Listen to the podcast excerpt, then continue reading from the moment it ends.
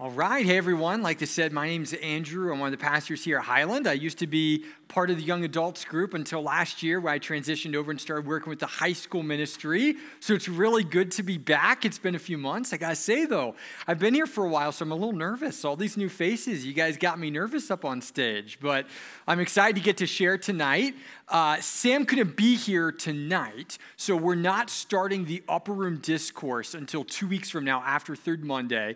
And instead, tonight, I heard you guys had studied Second Timothy at the campout, so I wanted to take one of my favorite passages in Second Timothy and talk about that tonight and talk about resilient faith from 2 Timothy 2 1 through 7. So that's what we're going to be looking at. Um, but how many of you enjoy traveling? How many of you enjoy to travel? You know, so it's kind of like a love it or hate it thing. I personally love traveling, especially cross culturally to new countries. I know some people that just gives you, you know, like a little bit of anxiety just thinking about that. But I love traveling internationally. And a couple of years ago, I was able to go to Rome for the first time. And I got to say, from my time over in Rome, it quickly became probably one of the top five places I have ever visited. I mean, first of all, there's all sorts of delicious food over in Italy Some of which I probably ate a little bit too much of, right? Not only that, there was all sorts of beautiful art to look at. It's not every day that you see the Sistine Chapel in person rather than in a textbook or a history book. Uh, but the thing that astounded me the most about my time in Rome was the architecture. There was never a place I'd gone before where you could walk down streets that were literally 2,000 years old and see buildings that were constructed during the time of Peter and Paul when they would have walked through the city of Rome. It was astounding. And one of my favorite buildings that I got to see was a building in the heart of old Rome called the Pantheon. Okay, so the Pantheon is a building that was constructed. I think I have a picture of it. The Pantheon was constructed nearly 2,000 years ago. So it would have been just after the time when Peter and Paul would have been in Rome. And when this building was constructed, you can't see too much of it now, but there's a dome at the top. And they literally found a way to do a poured concrete dome that's contoured and thins out towards the top. And they did that without any modern technology or machinery. And it is a building that is still standing 2,000 years later.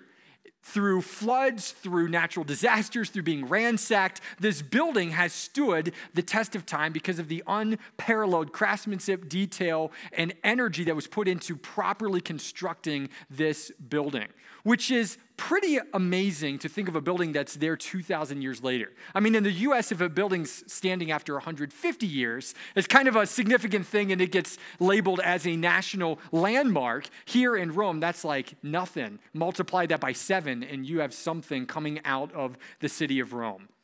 I want you to keep that image in mind, and then I want you to think about another construction project. This is one that we all know of.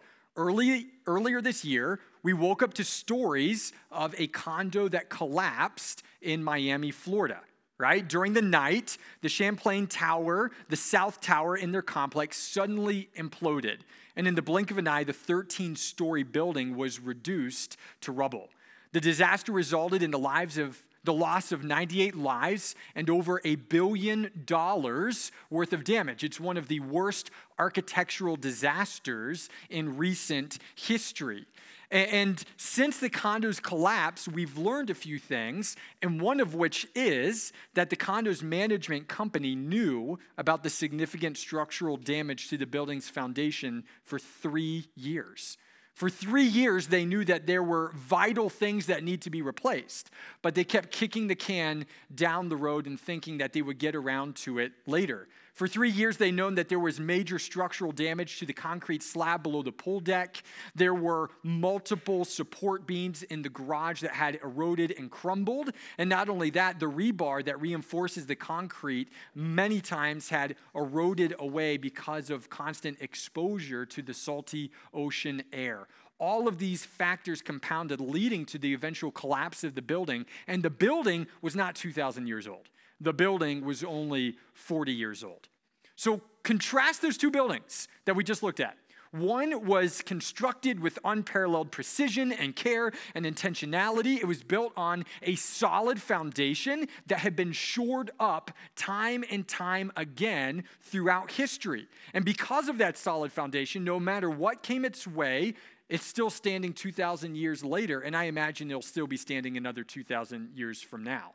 But in contrast, the Champlain South Tower was built on a faulty foundation.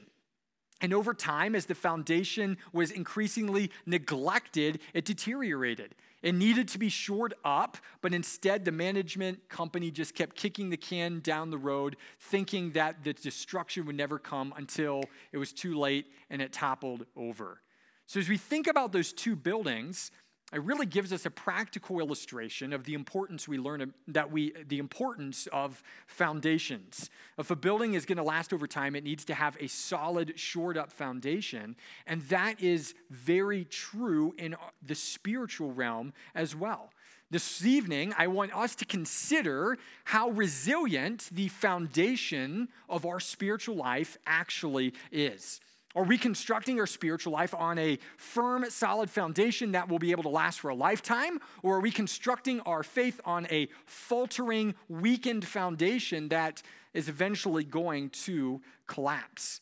And those are important questions for us to ask because I don't think we want to walk away at some point in our life and have the Champlain South Tower be an analogy for our spiritual lives. We kept kicking the can down the road until the day it was too late. We don't want to ignore the warning signs. And that's exactly what our passage is about tonight. Paul is talking to Timothy, and in this passage, he's giving him some of the warning signs he's seeing in his spiritual life. Here's how he starts in verse 1. He says, You then, my child, Timothy, be strengthened. You need to be strengthened by the grace that's in Christ Jesus. As Paul is looking at Timothy's spiritual life, he's noticed some warning flags. Uh, and Paul sees some cracks in his spiritual foundation. Paul sees some timidity that's been setting in in his interactions with others. Paul has seen a tendency to be a people pleaser rather than a courageous leader. And Paul says if these issues are undealt with in Timothy's life, he can see where that's heading. And Paul refuses to let a collapse of his faith become a reality. So, with love and care, he comes and says, Timothy, here's some things that you need to do to shore up the foundation of your spiritual walk. Shore up the foundation of your faith. And this is one Paul's last opportunities to do so. If you know anything about the book of Second Timothy, you know it's the last epistle that Paul ever penned, and it was written right before he died from a prison in Rome. So this is kind of his last shot words to Timothy, his protege, and the faith. And really, the big idea that we're going to look at, look at from our passage tonight is that idea of shoring up. So that's our big idea shore up. The phrase shore up is often used in construction. It's a word that means uh, to strengthen, support, or reinforce something that's weak and about to give in. Just as buildings need their foundations shored up time and time again, in our spiritual life, we are in a constant uh, habit of needing to shore up our spiritual foundation as well. And in our passage, Paul uses four powerful word pictures to teach us four ways that we can seek to shore up the foundation of our faith. So let's look at 2 Timothy chapter 2, and we'll read verses 1 through 7 together and dive into that text. Here's what Paul writes He says, You then, my child, Timothy, be strengthened by the grace that's in Christ Jesus. And what you have heard from me in the presence of many witnesses, and trust to faithful men who will be able to teach others also. Share in suffering as a good soldier of Christ Jesus. No soldier gets entangled in civilian pursuits, since it's his aim to please the one who enlisted him. An athlete is not crowned unless he competes according to the rules. It's the hardworking farmer who ought to have the first share of the crops. Think over what I say, for the Lord will give you understanding in everything. So, Paul uses four different pictures in this passage to portray the kind of shored up, resilient faith that Jesus desires us to embody. He compares the life of a maturing disciple to that of a teacher, a soldier, an athlete, and a farmer. And each of these illustrations portrays a key element of what it takes to have a grounded, shored up faith that can withstand whatever temptations or trials or peer pressure might come our way. So, with that in mind, let's go ahead and look at his first illustration. Look back at verse 2. Paul encourages Timothy to view himself as a teacher, or another way to phrase that might be a disciple maker. Paul says, Hey, Timothy, you need to go and pass your faith along to the next generation. You need to go to younger believers and pass along all the teaching, all the spiritual truth, and all of the life lessons that you have experienced. Because at this point in his spiritual life, Timothy had had countless women and men and, and, disciplers pour into his life and help him grow into the maturing follower of Christ that he was. And Paul's looking and saying, Hey, Timothy, you've been sitting on the bench a little bit too long. It's time to get off the bench. And rather than just being a spiritual consumer, you need to get back to being a spiritual contributor and contributing to the spiritual growth of other people. And that's pushing Timothy out of his comfort zone a little bit, right? It's comfortable when people are pouring spiritually into us. Like that's that's a nice place to be. But when we're called to go and start pouring spiritually into other people, that's when it gets a little bit scary. I don't know about that. I'm a little scared. What if I say the wrong thing? And we have that timidity, but Paul is reminding us that when we go from being a consumer to a contributor, that's one of the greatest ways that God grows us and strengthens our faith. And this calling is not only for Timothy, this calling is for anybody who bears the name of Christ follower. Every Christ follower is called to be a disciple maker. That's the great commission we see in Matthew 28. So if a Christian never moves from being a spiritual consumer to that of a contributor, their faith will be fragile and the maturity will be minimized. So let's summarize Paul's point this way. He says, You need to pass the torch. That's the idea we get from this analogy of being a teacher. You need to pass the torch. He's encouraging Timothy, and by extension, you and me, to keep passing along the spiritual torch that's been entrusted to us. Now, I use the imagery of passing the cho- torch because we recently encountered this in the Olympic Games. For the past 90 years or so, the Olympic Games begin with a special ceremony. And the special ceremony, one of the main parts, is the lighting of the Olympic cauldron. Not many times you get to use cauldron in today's world, but there's one, the Olympic cauldron, right? And that is the, uh, the finale of a process that's been going on for an entire year because the night the Olympic cauldron is lit, it's carrying a flame that actually came from Olympia, Greece.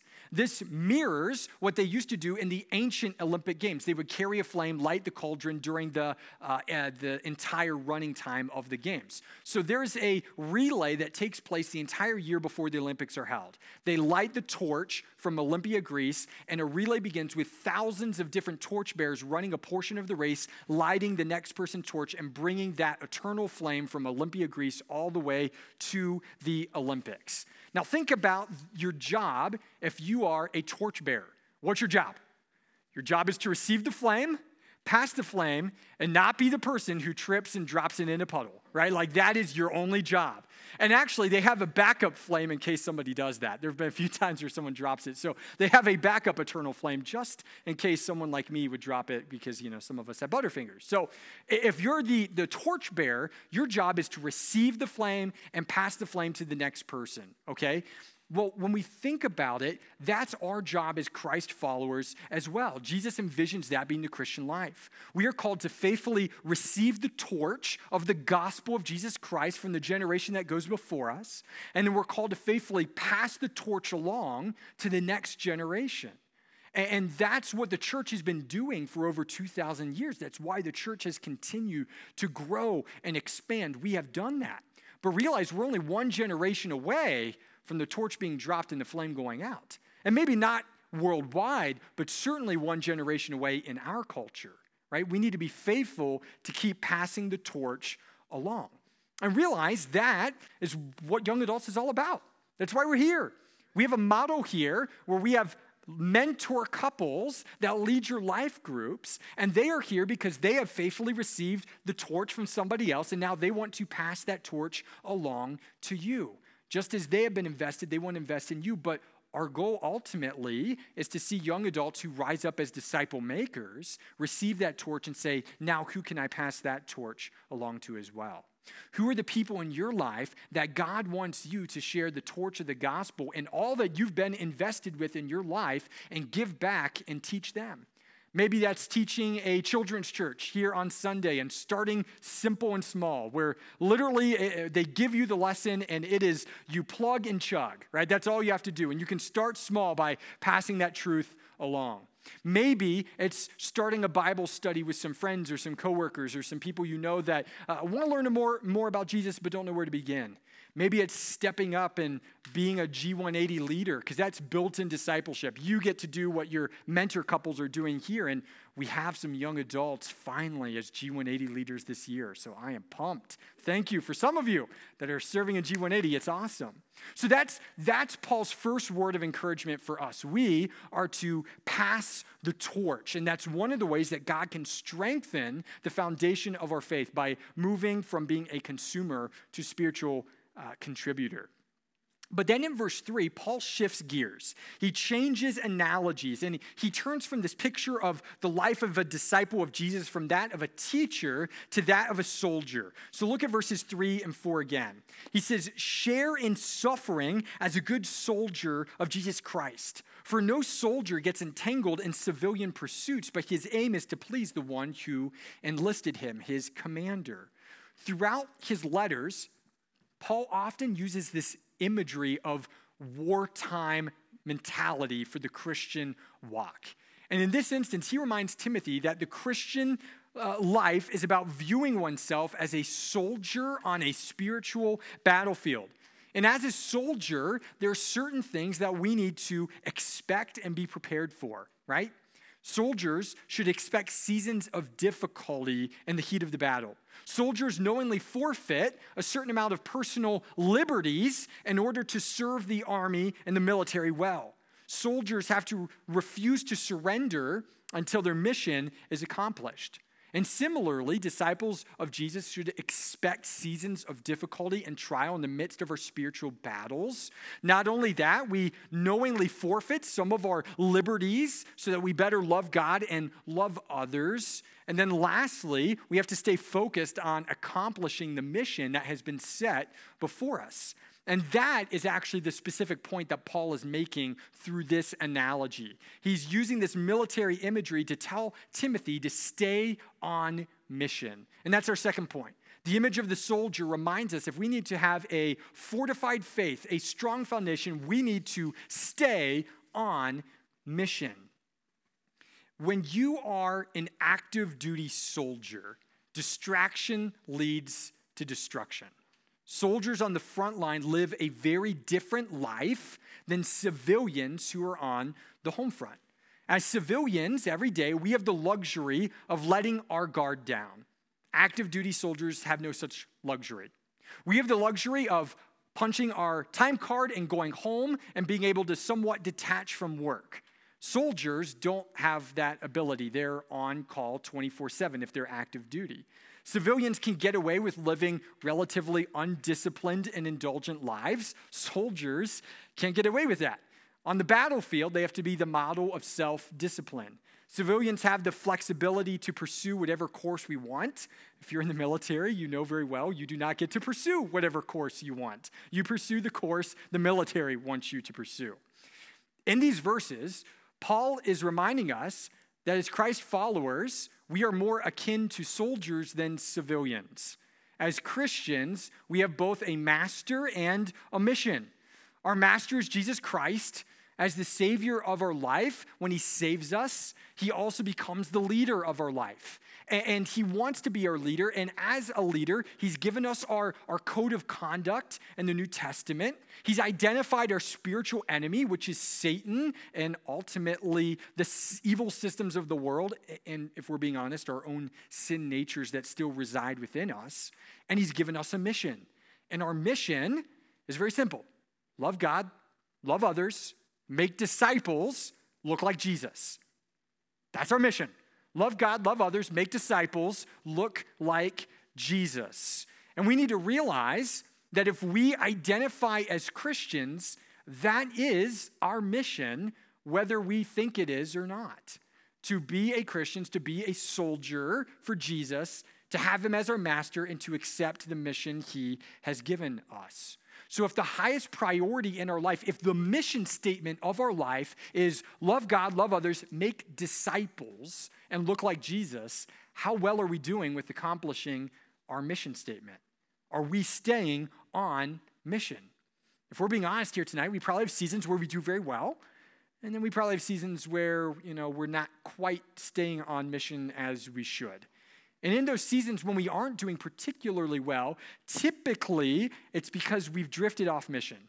We've lost sight of our main objective in life. We've become distracted by the competing priorities of living in the world that we live in.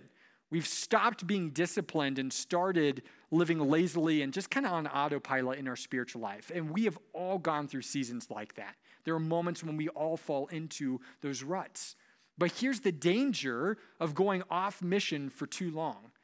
Over time, we drift further and further away until eventually we forget what our mission even was. And we're just consumed by alternative missions and distractions. Let me prove my point. How many of you, other than my G180 leaders who attended my training, no cheating, how many of you know what Harvard College, Harvard University's original mission statement was? Anybody? Anybody know? So, Harvard College was established in the mid 1600s. It was established as a Bible teaching college so that there would be clergymen in the colonies. And here was their mission statement in 1636 Let every student be plainly instructed and earnestly pressed to consider well the end of his life and studies is to know God and Jesus Christ, which is eternal life and therefore to lay Christ in the bottom as the only foundation of all sound knowledge and learning. Strangely, they don't have that on their brochures anymore if you're to look up Harvard College. I would say that they've drifted a little off mission in the last 400 years. Recently, they just appointed a dean over the chaplaincy department of Harvard. That's all the different faith religions, their chaplains. And the dean of the chaplain department is a secular humanist atheist. Okay, so I would say Harvard's drifted a little from the foundation's Jesus to now having a secular humanist as the dean of their chaplaincy program, right? So, so when we look at this, over 400 years, they have drifted so far off mission, now they are doing things that undermine the very mission they were established to bring about. How, how many people would that be true in their spiritual lives? If our mission is to love God, love others, make disciples, and ultimately to look like Jesus, how many of us have drifted so far, we're now living in ways that undermine that very mission? Because Paul's warning us hey, that can take place in your spiritual life. You can lose sight of your mission and be distracted by alternative mission statements that the world will produce. Maybe it's the mission statement of to be liked and accepted by the most amount of people. Therefore, I'm not really going to make disciples well. Maybe it's to be the smartest person at college and graduate at the top of my class. Not a bad mission statement, but bad if it becomes the sole focus of your life and energy to be the most successful person at your place of employment and make a ton of money. Once again, not a bad thing to want to be successful, but if that's your chief aim, as we talked about in Sunday morning, Pastor Jeff said, anything that surpasses God can be an idol in our life that we're worshiping. Or maybe the mission statement's to delay adulthood as long as possible and have as much fun as you can. I mean, that is the mission statement of young adults for our, our nation. As Christian, none of those things are the mission statement for our life. Our mission statement is love God, love others, make disciples, and look like Jesus. How well are we doing tonight with living out that mission statement? And if we aren't doing so well, what's the alternative that has been consuming our hearts? So that's our second principle. If we're going to sure up the foundation of our spiritual life, we need to stay on mission. But then, thirdly, Paul shifts his metaphor again to compare the life of a disciple of Jesus to that of an athlete. Look at verse 5. He said, An athlete is not crowned unless he competes according to the rules. Now, due to the popularity of athletic competitions in this period of history, Timothy would have immediately known what Paul was referring to. So during this time period, uh, the Olympic Games were going on. There were also games called the Isthmian Games that were going on. And if you were to be an athlete in either the Olympic or Isthmian Games, you had to sign up and take a pledge that you would follow a strict, rigorous 10 month training program. And you had to take an oath that you would uphold that training program religiously. And that's what Paul has in mind. No one who's an athlete signs up without the acknowledgement that they are going to submit themselves to the training program for 10 months and then abide by the rules once the athletic competition actually begins.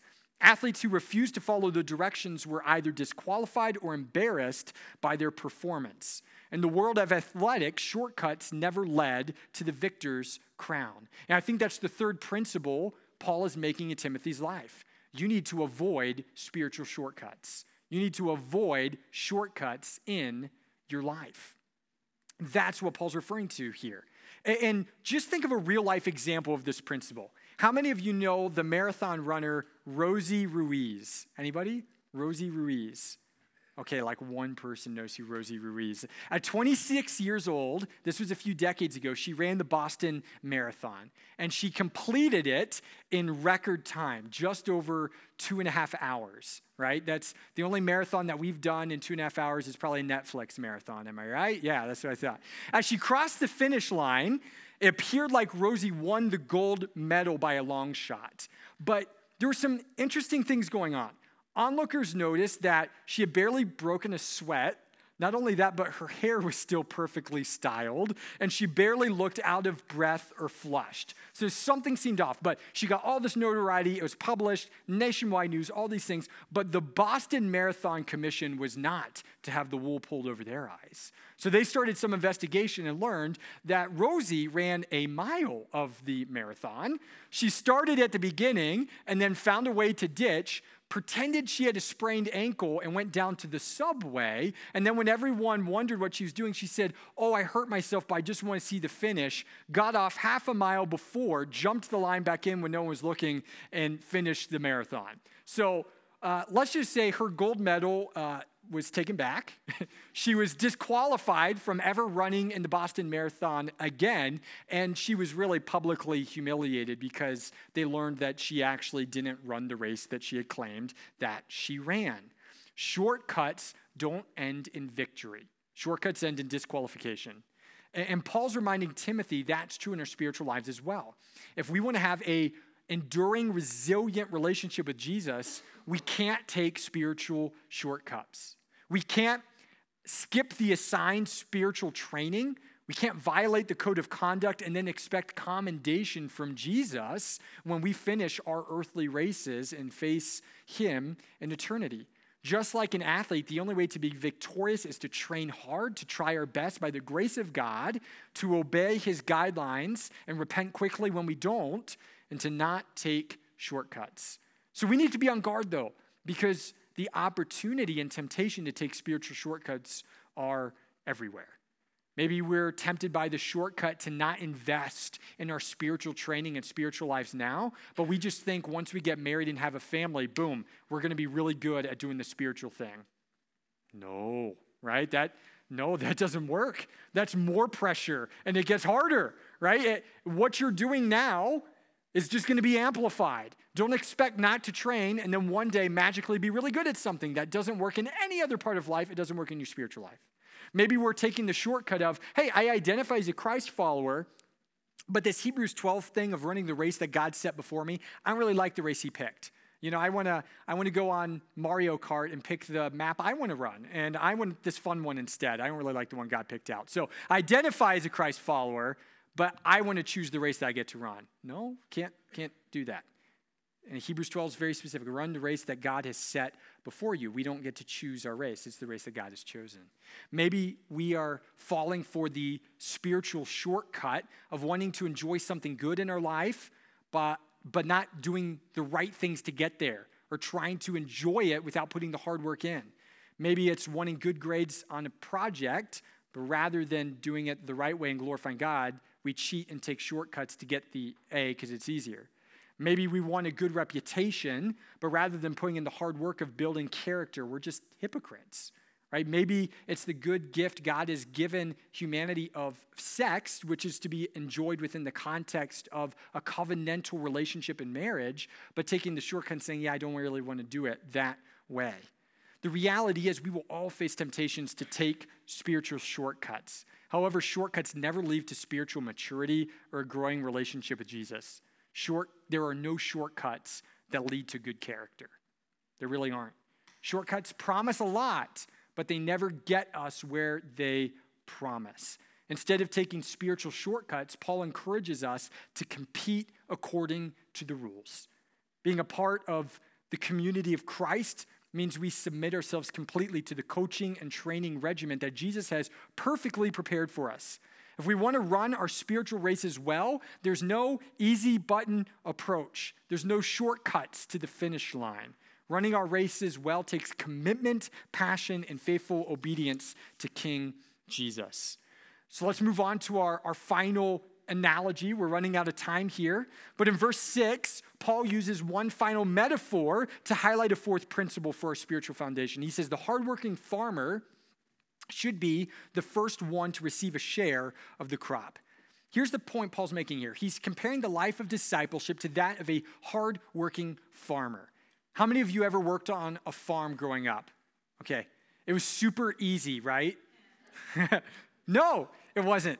Farming is hard, hard work. There's no such thing as a lazy farmer. There are seasons, especially around harvest season or whatever else it might be, where you don't get days off, you don't get to take vacations, you're working from dusk till dawn, and it's exhausting. And here's Paul's implied question What motivates the farmer to keep working hard? Why isn't a farmer getting lazy and saying, Man, I'm tired of putting all this work in? This is really tough. How do farmers overcome the hurdle of laziness and indifference? He gives the answer at the end of the verse. He says, Because it's the hardworking farmer who receives the first share of the crop. The hardworking farmer pushes through the pain because of the promised reward of the harvest. And if you're back in an agrarian society where you farmed for your your life and your livelihood and survival, right? That's a really important thing. What pushes the hardworking farmer? It's the joy of the harvest. It's once the harvest is over, that time of rest and, and rejuvenation. You literally get to enjoy the fruit of your labor and enjoy what you have worked so hard to produce. Then, not only that, you have the peace of mind of knowing during the winter months, your family's not going to starve because you have stored up enough food for that time. The hardworking farmer pushes through because of the promise and reward of the harvest. And Jesus says that is true in our spiritual life as well. As Christ followers, Jesus calls us to labor hard for his kingdom. And that labor includes battling our areas of temptation, giving everything eh, in our life to, to work for the glory of God. It includes using our spiritual gifts. It means spreading the good news of the gospel. It means loving God and loving other people. It's hard work. And there's going to be moments where we want to throw in the spiritual towel. There's going to be times where we say, man, I don't want to get up today and work that hard. But Jesus says, Paul is saying to Timothy, in those moments, consider the reward. Push through the pain. Here's our fourth principle from the farmer to say it another way remember your why. Remember your why. Just as the farmer remembers her why when it's difficult to push through and to keep working, Paul tells Timothy, you need to remember your why when you feel like throwing in the towel spiritually.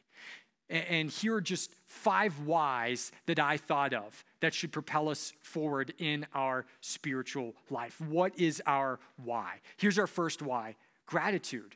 Gratitude, right? I think of Matthew 11, 28 through 30. I just talked about this a couple Sundays ago for communion. Jesus says, Come to me, all who labor spiritually and are heavy laden, and I will give you rest. Take my yoke and learn from me. I'm gentle and lowly in heart, and I will give rest for your weary souls, for my yoke is easy and my burden is light. There's a sense of gratitude where we were heavy laden and burdened by sin. We could not atone for it. There's nothing we could do to earn God's forgiveness. But Jesus says, rather than these heavy burdens that the world is laying on, saying, here's the rules, here's the thing you have to follow, here's do this, do this, do this, and you earn God's forgiveness. Come to me. Lay all your burdens down, put your trust in me, and you will find rest. And as people who have experienced that spiritual rest, it gives us a sense of gratitude to now go and happily and joyfully serve our King. Here's a second why joy. Joy. I think of Acts 20 35. Uh, this is Paul speaking, and, and he says, In all things I have shown you that by working hard in this way, we must help the weak and remember the words of the Lord Jesus, how he himself said, It's more blessed to give than to receive. Uh, we work hard because we realize that there is a blessing that comes from God when we are giving and contributors rather than demanding to be consumers. Some of the most miserable people are the people that give the least, right? There is a joy that comes from serving others because that's how God's designed us. And if you never get past wanting to be served yourself to serving others, you will be robbed of the greatest joys in life. Because the greatest joys don't come from consuming, but contributing. So, joy. A third why transformation. Transformation. In 2 Corinthians 3:18, Paul writes, "And we all with unveiled face beholding the glory of God are being transformed into the same image, the likeness of Jesus, from one degree of glory to another." For this comes from the Lord, who's the Spirit. The Spirit works in us to conform us to the image of Jesus more so. And the idea is the more that we grow to look like Jesus, the more we can look back and see how changed we are through the power of the Spirit. Now, you can tell I am not a frequenter of the gym, okay? But for those of you that are, one of the things that compels you to keep going is by seeing progress right? You've been working out for a few months and you can see the progress. You see the muscles being more defined. You see the weight that's been lost. You see the physical progress of how you've changed. That's true in our spiritual life. We are being conformed. Our spiritual image is being changed and transformed. The fat is being cut off, and we are looking more like Jesus.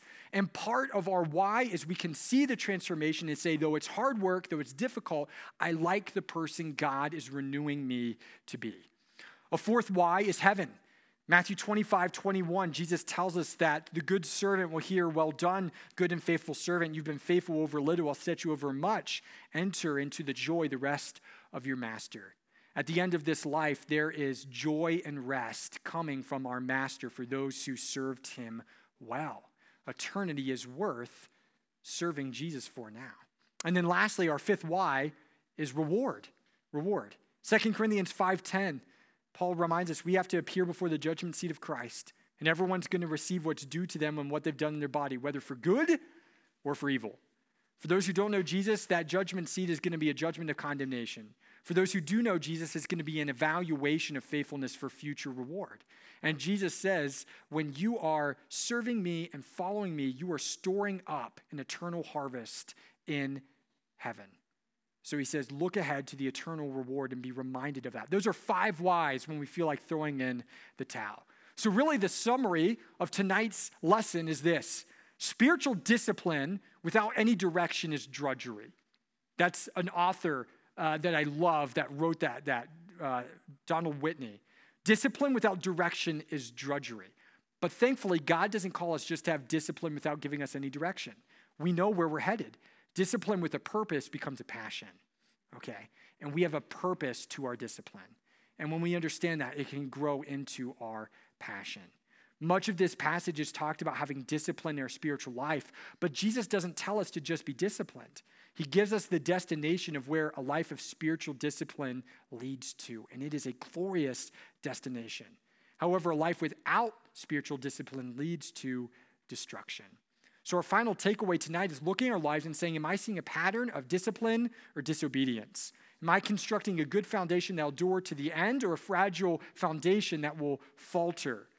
How can I better pass the torch, stay on mission, avoid shortcuts, and remember my why? Those are great questions to get to discuss in your groups at your table. So I'll pray and close our time out, and then I'll give you some quick directions. Father, thank you so much for this important passage.